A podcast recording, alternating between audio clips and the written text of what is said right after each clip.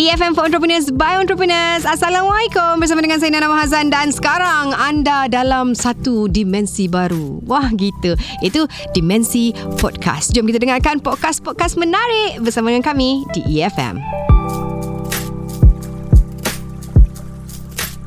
Kita nak membawakan uh, seorang lagi usahawan ke studio ini untuk berkongsi pengalaman dia. Tapi macam mana pun kalau kita tengok eh usahawan wanita ataupun usahawati adalah penggerak ekonomi negara dan mereka ni juga sebenarnya membantu menjana pendapatan untuk keluarga. Uh, ada pelbagai bidang ataupun cabang perniagaan dilakukan oleh wanita dan sepanjang minggu ini macam saya sebutkan tadi uh, kita dah pun menemubual beberapa usahawan wanita yang menjual pelbagai produk dan juga memberikan perkhidmatan dan dan saya sangat kagum dan bangga sebenarnya eh sebab mereka ni sangat kuat semangat mempunyai iltizam yang tinggi dan uh, dalam menjayakan misi dan juga visi dalam perniagaan mereka.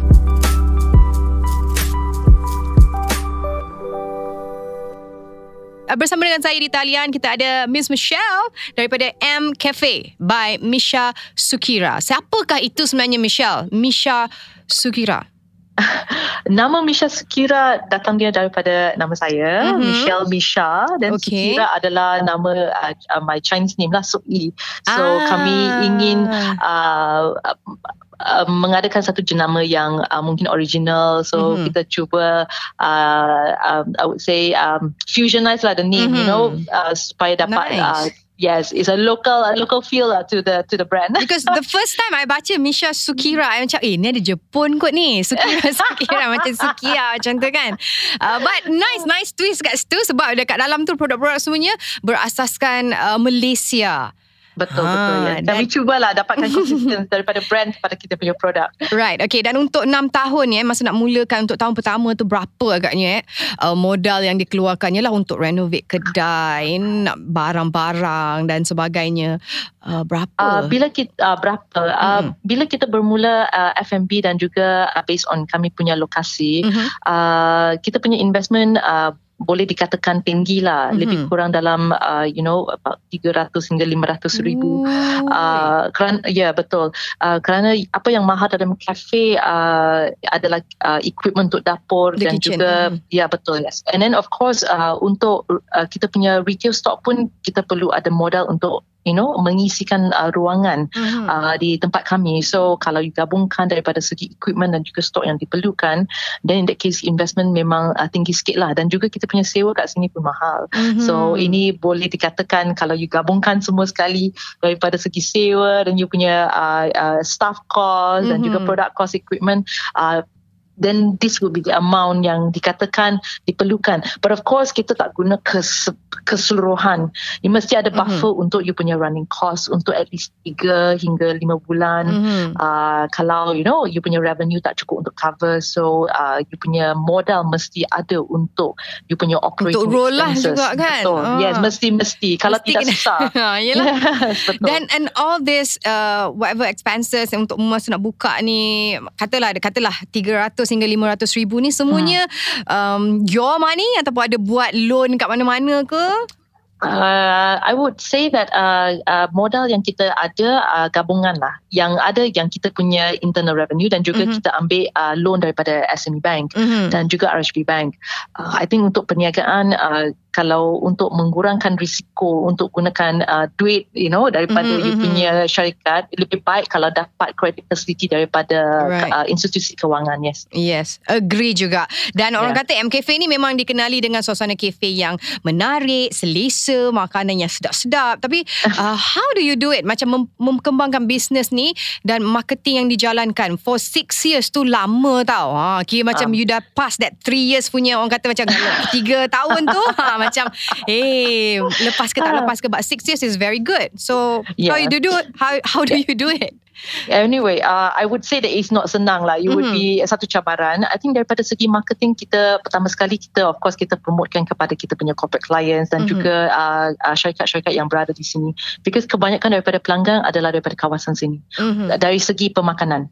Of course untuk uh, pembelian batik tu uh, of course kita ada kami punya corporate pelanggan mm-hmm. tetapi uh, to enhance kita punya marketing I think social media play a very important role lah because right. resources tak banyak. So mm-hmm. kalau you nak gunakan uh, marketing konvensional dari segi newspaper print ke ads ke semua tu itu mm-hmm. lebih mahal so I think for cost effectiveness I think uh, social media uh, telah membantu kami untuk um, menambah baik kita punya marketing mm-hmm. and of course dengan uh, collaboration dengan food delivery services dulu mm-hmm. ada Uber Eat uh, I mean Uber food and then lepas tu sekarang kita guna Food Panda so mm. semua-semua collaboration ni penting lah untuk you know uh, menambahkan kita punya uh, uh, revenue untuk kita punya cafe bersama dengan catering yang sedia ada lah mm-hmm. so maksudnya mm. dalam perubahan daripada tahun pertama sampai tahun ke-6 mm. dan kita tengok recently dalam 2-3 years back je social media mm. ni memang betul-betul pick up betul, dan yes, betul, banyak yes. sangat membantu sebenarnya bisnes-bisnes lain untuk grow uh, dengan apa tu mm. kata cost untuk marketing yang lebih kecil tapi lebih efektif Betul, ah, yes. Dan sekejap ah, lagi Misha kena ah. jawab berapa agaknya jangkaan pendapatan yang diperolehi uh, sebulan ataupun uh, sepanjang tahun. Ah, so berapa agaknya Michelle jangkaan pendapatan uh, bulanan? Uh, untuk cafe kami kalau kita ikut kita, uh, kami punya consistency uh, I would say that kami punya revenue kita dapat lah um, between uh, maybe 500 to 700,000 mm-hmm. for kita punya cafe tetapi untuk jualan batik tu uh, itu revenue yang berlainan lah mm-hmm. yang itu I would say that kita punya um, uh, retail sector dan juga corporate untuk batik because of the uh, economy yang tak berapa bagus kita mm-hmm. punya revenue pun affected so right. dari segi itu kita punya cafe dapatlah menampung kita punya uh, operating cost dan uh, sebagainya of course uh, selain daripada F&B dan juga kita kami punya pembuatan batik untuk kita punya uh, corporate side kita pun ada event management and creative design services mm-hmm. yang kita ada uh, uh, yang portfolio yang yang ketiga mm-hmm. uh, dalam syarikat kami so dalam tiga-tiga portfolio ni tiga-tiga pun berlainan kita punya mm-hmm. service. So I, I think as a business or entrepreneur kita perlu um, berubah ikut masa lah. Kadang-kala kita buat sesuatu uh, industri kalau tak bagus kita mesti ada plan B, plan C. So kalau mm. dia dapat ikat semula balik kepada kita punya core business which is on creativity, design mm-hmm. and services, uh, kita boleh provide yang services walaupun portfolio berlainan. Right. Because actually makanan and masak is also creative dan juga batik also Betul. creative you know so mm-hmm. it's event also semua uh, akan gunakan um, uh, your creativity dan juga you punya uh, design I would say you know on how yes. you reach out to your customer okay but you always mention that it's um for the batik punya kan selalu mm-hmm. hanya target kepada corporate corporate akan mungkin beli untuk untuk all uh, the staff ke apa ada event dan sebagainya tapi kenapa uh, kita tak tak tak lebih menunjukkannya kepada orang-orang the mass market. Ah, bukan saja kepada um, corporate saja. Dia orang memang orang mass ni dia tak suka batik ke macam mana? Bukan, mass suka, uh-huh. uh, uh, pasti suka. Kerana kita punya, I would say, uh, kelebihan our skill, kita punya uh-huh. experience. Okay. Uh, dulu kita memang uh, strong kepada, fokus kepada corporate. Kerana kita uh-huh. memang fokus kepada SOP, you know, delivery, samples, manufacturing, uh-huh. uh, uh, benda-benda macam tu kita memang very strong you know. Mm-hmm. where else retailing kalau kita buat fashion uh, fashion dia ada kelebihan sendiri. Okay kan kalau kita buat untuk selebriti ke ataupun untuk mass market you punya fashion you perlu sentiasa ikut trend fashion mm-hmm. uh, kita pun tak nak uh, usahakan um, uh, terlalu banyak kepada fashion kita mm-hmm. nak fokus kepada basic cut tetapi kita fokus kepada printing atas uh, kain mm-hmm. so kita teknik batik itu yang paling penting right. so walaupun kita export kita punya baju kepada negara Eropah you know beberapa mm-hmm. tahun dah kita punya fokus kepada fashion memang uh, more towards uh, basic tetapi cut dia cantik untuk untuk dresses for uh, all year round. Kita tak mm. ikut fashion, tak ikut like you know banyak-banyak jenis uh, cut yang you know yang canggih-canggih because yang industri tu memang susah because very competitive. Mm. So that's why kita fokus kepada kita punya corporate supaya mm-hmm. kita boleh fokus kepada pembuatan kain and good cutting and service and then kita tak nak pressure nak buat banyak-banyak you know um, a complicated design for the baju. Right, right. Understand. Yes. Kalau yeah. kita dah tahu dah kalau kita pergi ke jalan ini yang ini yang mendapat uh, mendapat uh, lebih keuntungan. Why not? Dan lebih fokus yeah. ke itu. And you guys good at it kan? Ha. Ya yeah, betul. Yes betul. Yes. Okay biasanya kan dalam dunia perniagaan ni uh, first thing first kita mesti kena ada ilmu perniagaan. Sebab ramai saya tengok ramai orang nak berniaga. Sebulan dua je alah tak boleh cope up. Alah uh, you know kalau kita tak ada ilmu dalam nak berniaga ni ilmu marketing ilmu operation macam mana nak menjalankannya financial lah uh, apa tu uh, apa tu uh, dari segi uh, apa tu kata legal dan sebagainya kan. Semuanya mm-hmm. kena belajar. Ha, kalau macam Misha memang ada background untuk buat bisnes ke uh, sebelum ini uh, ataupun memang pergi belajar? Uh, untuk Michelle, uh, background buat business memang tak ada because dulu uh, Michelle pun kerja dengan orang lain. Mm-hmm. I think uh, untuk sesiapa yang nak menceburi uh, bidang perniagaan, mm-hmm. uh, kita boleh bermula tanpa pekerja ke ataupun you, kita boleh kerja dengan orang dulu. Mm-hmm. To me, I think uh, daripada uh, uh, experience, mm-hmm. uh, lebih baiklah kalau pernah kerja dengan orang lain mm-hmm. supaya kita tahu mengenai operation bagaimana, you know, deal dengan pelanggan bagaimana, mm-hmm. and then lepas tu apa cabaran, you know, mm-hmm. bila kerja pun ada cabaran. Mesti. So cabaran semua hmm. ni akan menjadikan satu experience yang penting bila you memulakan you punya perniagaan. Hmm. I think yang paling penting uh, mesti ada uh, what's that word a perseverance lah because yes. perniagaan bisnes pun uh, ramai yang kata oh kalau buat bisnes boleh jadi kaya senang you know boleh pergi holiday bila-bila masa.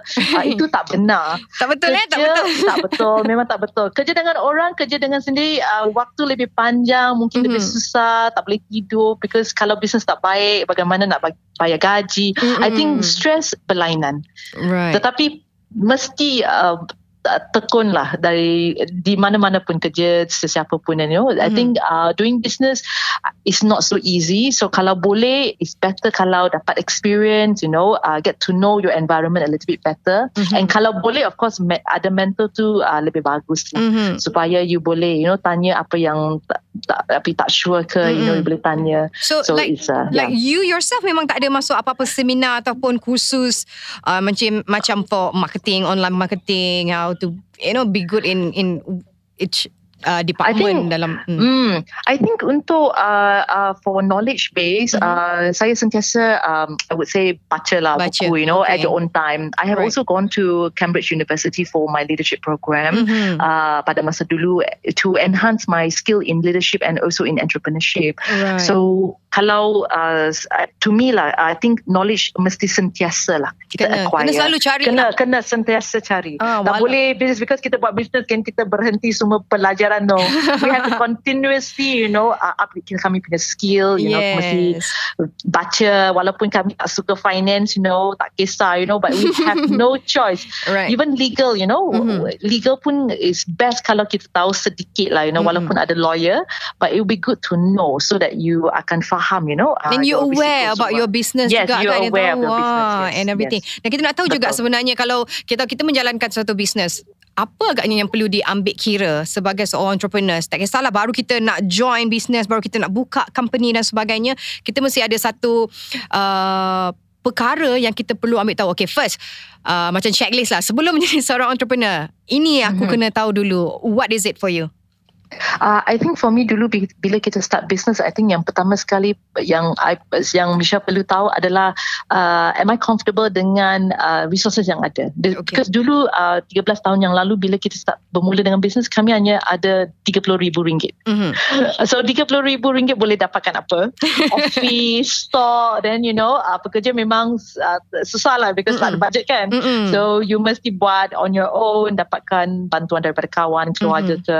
I think itu yang penting lah yang and then lepas tu kalau you tak cukup uh, resources daripada mana you mesti dapatkan mm. uh, daripada institusi kewangan ke pinjam daripada your ibu bapa you know mm-hmm. I think you need to tengok assessment daripada segi itu yes. that's why I always emphasize untuk uh, sesiapa yang nak masuk business penting kalau you your accounts you, your filing management uh, tip top condition lah because mm-hmm. you tak mm-hmm. tahu bila you nak ambil uh, credit facility right. ataupun grant daripada kerajaan you know mm-hmm. ataupun insentif daripada kerajaan because setiap insentif ataupun grant ataupun loan semua dokumentasi mesti lengkap. Mm-hmm.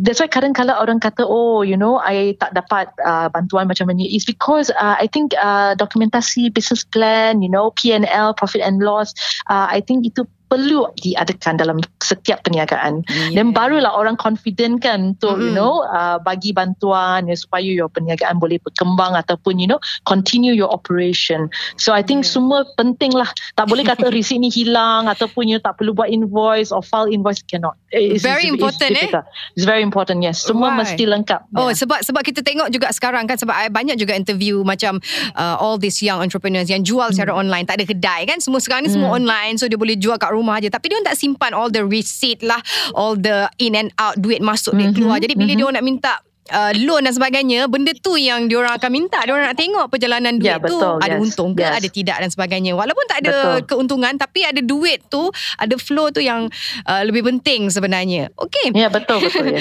kejap lagi kita nak tanya Michelle uh, berapa agaknya orang bekerja yang uh, masa Michelle buka kafe tu masa tahun pertama sampai sekarang tahun ke-6 berapa orang pekerja dan uh, kos operasi selepas ini di EFM for Entrepreneurs by Entrepreneurs anda sedang dengarkan EFM for Entrepreneurs by Entrepreneurs bertemankan saya Nana Mahazan dan juga um, Michelle Misha Sukira. Ah, uh, Thank you.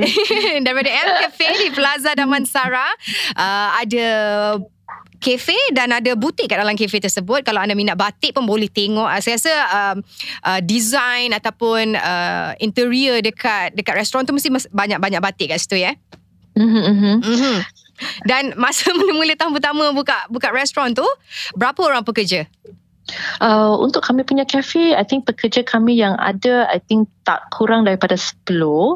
Uh, kita ada kita punya cook, chef dan juga service staff uh-huh. uh, dan juga kita punya manager. So, tetapi uh, I think uh, masa dulu kita tak berapa experience dalam cafe operation kita ambil terlalu ramai staff. Mm. So bila kita bertambah baik kita lebih efficient daripada segi kita punya resources. Mm-hmm. So like staff ini boleh buat ini dan itu. So uh, but, uh, economy tak berapa bagus. So kita tak nak over hire you know. Right. Uh, but at the same time kami pun tak nak menjejaskan kami punya service. So mm. I think kita mesti strike satu balance lah. So untuk staff keseluruhan kami punya syarikat mungkin about 20 orang but uh, dari segitu pun kita perlu like manage you know uh, in and out. And then lepas tu you know uh, managing pekerja memang bukan satu perkara yang senang lah. Yes, and that's what yeah. all the entrepreneurs mm. been sharing. Mm. Dia kata kalau masalah, kalau cabaran terbesar tu, mesti nak handle the staff. Because staff yeah. ni kita handle dengan orang kan. Dia punya betul. pemikiran tu uh, agak susah juga kita nak baca. Kadang-kadang hari ni datang, besok tak datang dan sebagainya. Like betul, you, betul. Uh, Michelle, how you handle all this? This issue dengan staff. Ada tak pernah you encounter uh, macam-macam uh, staff punya perangai yang, you know, yang okay, yang tak okay? Yo, I, I think uh, dalam masa 13 tahun berniaga ni kita memang berjumpa lah ramai yang uh, asing-asing punya karakter, you know. Mm-hmm. So I would say that daripada kami punya experience, I think in terms of uh, management and leadership dulu kita memang very strict lah. Mm-hmm. Kita punya SOP very strict. Ini ini boleh, ini tak boleh. I think as time goes by, sekarang dengan you know the Y generation semua tu, mereka punya karakter and attitude pun lain sikit. So kita punya mm-hmm. cara pun mesti bertukar lah. Mm-hmm. Lebih flexible, lebih give and take, lebih mm-hmm. balance. We focus on you know okay fine kalau tak boleh buat hari ni bila boleh so ada banyak negotiation mm-hmm. I think we have got to be more flexible and uh, and reward based on mereka punya achievement lah so dari segi itu kita uh, tukar you know kita punya management style mm-hmm. jadi ia membantulah dalam yes. uh, menguruskan pekerja-pekerja ah. betul, betul, sebab sebenarnya minggu ni kita bercerita mengenai usahawan wanita wanita memang tak boleh kalah juga dengan lelaki because kita ni seiring sekarang ni dan I want to get your opinion uh, sebagai seorang seorang wanita. Kan apa agaknya pandangan you mengenai persaingan dengan kaum lelaki dalam bidang perniagaan khususnya uh, F&B ni? Uh, I think daripada pendapat saya uh, perniagaan uh, tetap sama lah mm-hmm. whether we are perempuan ke lelaki you know mm-hmm. dia punya uh, SOP uh, and juga dia punya processes mm-hmm. I think uh, yang paling ketara ya ataupun berbeza is cara kita uh, mengendalikan kita punya perniagaan mm-hmm. and uh, of course uh, today uh, I think lebih ramai uh, wanita ataupun uh, mereka masuk ataupun menceburi perniagaan dengan lebih uh, more aggressively which mm-hmm. is I'm very happy to see that right. it shows that there is a change in mindset now that um, lebih uh, ramai wanita lebih berdikari, lebih mm-hmm. confident, you know, untuk memasuki bisnes. I think persaingan dengan lelaki tu, I would say is the not so uh, priority because persaingan tu yang paling uh, important is within ourselves. It is yes. the challenge for us. It's from from, from us. Yep. Yes, uh, we can do better than a man, or man can do better than us, but that should not be the main uh, parameters Issue. untuk right. kita punya perkembangan. Right. It is based on how well we can do and how far we can go. Kan, tu semua dalam dalam yes. diri kita lah Tapi lelaki tu cakap ah, Wanita yes. ni Kalau dia buat kerja Dia terlalu emosi Hari ni macam Mood terganggu lah Hari ni macam ah, Teringat anak Demam kat rumah lah So it affect A little bit mas, Untuk dia punya prestasi pekerjaan lah. Sebab lelaki ni betul, dia orang very fokus dia tahu dia keluar betul, kerja betul. dia kerja-kerja balik dah kan? Uh, sebab yes, kita betul. ni women multitasking gitu kan Yes, kita ada kita punya cabaran lah. Bukan yeah. senang tetapi uh, kita pun ada kelebihan. Kita boleh multitask yeah. lebih baik daripada lelaki. Kita memang boleh uh, buat banyak-banyak decision, buat benda-benda banyak dalam uh. you know one one task, you know. I think that one and then also kita punya emosi uh, mm-hmm. allow us to be more compassionate. So betul. kita buat decision pun more compassionate. Mm. Ada kebaikan dia. Yeah. So I wouldn't say it's all bad lah. So Yalah, I would say kita balance. Lah. balance betul. Okay, kita sekarang nak cakap pasal pasal pasal batik. Ha, kebanyakannya kalau kita tahu batik ni banyak daripada pantai timur, di Kelantan, di Terengganu, Pahang kan. So how do you compete agaknya dengan produk-produk dari pantai timur sendiri? Adakah your product is from there or inspiration, design daripada sana? Macam mana? Uh, seni reka dan pembuatan semua memang kat uh, Selangor lah. Kita okay. memang uh, buat semua kat uh, dekat dengan kami. Mm-hmm. I think daripada uh, competition uh, I would say sebagai satu industri kita uh, should support each other. Daripada segi teknik, of course, Kelantan Terengganu, they are the best lah. Mm-hmm. Because they have been doing this for hundreds of years kan, daripada right. uh, pembuatan batik. For us, I think from from KL side, kita memang fokus uh, kepada seni reka. Mm-hmm. And that's why kita punya design lebih contemporary. Kita punya design, kita tak buat traditional design. Mm-hmm. Tetapi teknik tetap sama.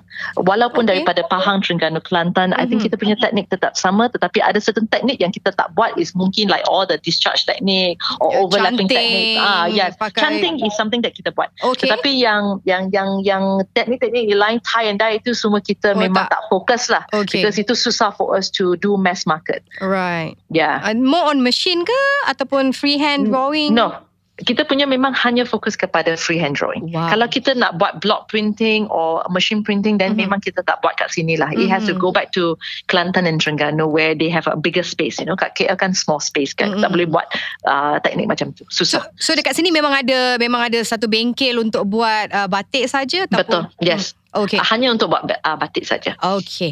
Bersama dengan Nana Mahazan dan juga Michelle di Italian seorang usahawan wanita yang mungkin boleh kongsikan jugalah Michelle eh, dengan ramai orang yang mendengar ni. Kadang-kadang ni orang ni barulah dapat cabaran sebulan dua cabaran dah nangis. Ha, tak nak keluar rumah. Duduk bawah shower nangis, nangis, nangis sebab rugi, rugi dan rugi.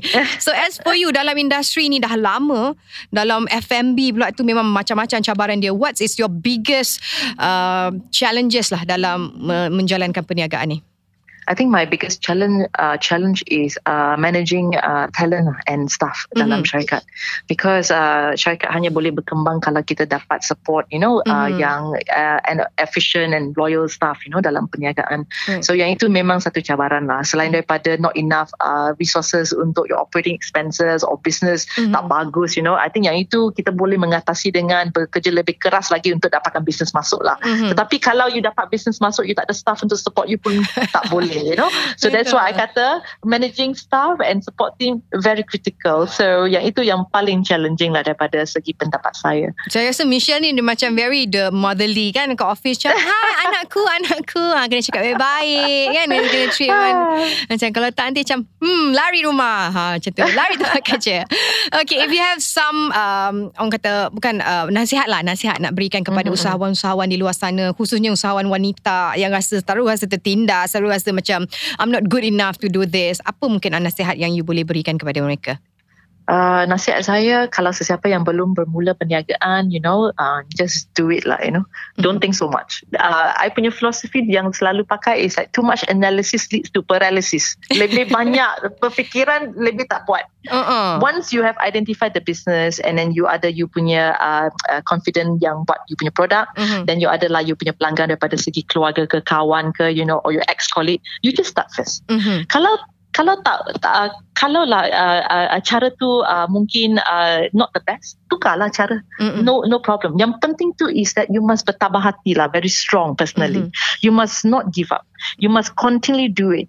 Janganlah uh, beringinkan jadilah you know Facebook ke Mark Zuckerberg. Itu bagus. Tetapi kalau kita punya limitation is daripada segi skill mm-hmm. ke resources we have to start small lah. At least we start from somewhere alright yang penting uh, start lah kan don't you think yes. about it and then start, start, start. Yeah, don't think too much uh, just yeah. do it first then from there uh, as you go you will boleh correct and menambah baik cara-cara pembuatan ni. Mm-hmm. you know, dari segi bisnes. Alright, thank you so much Michelle sebab sudi diinterview oleh kami di EFM. I think banyak benda kita belajar dengan Michelle hari ini. Thank you Uh, Nana. Dan insyaAllah kalau, you, EFM. ha, kalau ada masa ingat nak pergi juga M Cafe tu nak tengok, nak makan kat sana. Boleh? Boleh Ah. dijemput datang please. Alright. Thank you so Thank much. you so much. Bye-bye. Sama-sama. Bye-bye.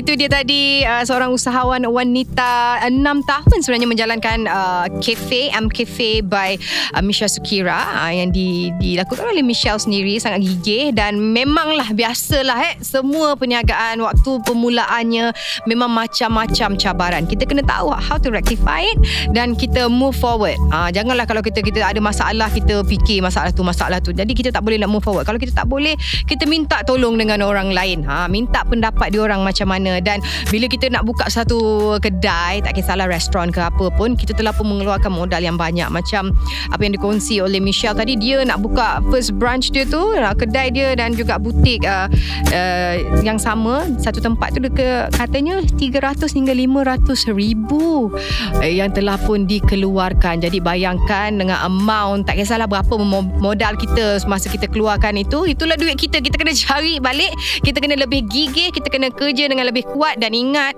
um, cara kita uh, layan staff kita sekarang ni cara kita macam mana handle pekerja-pekerja kita itu lebih penting untuk memastikan perjalanan bisnes kita berjalan dengan baik.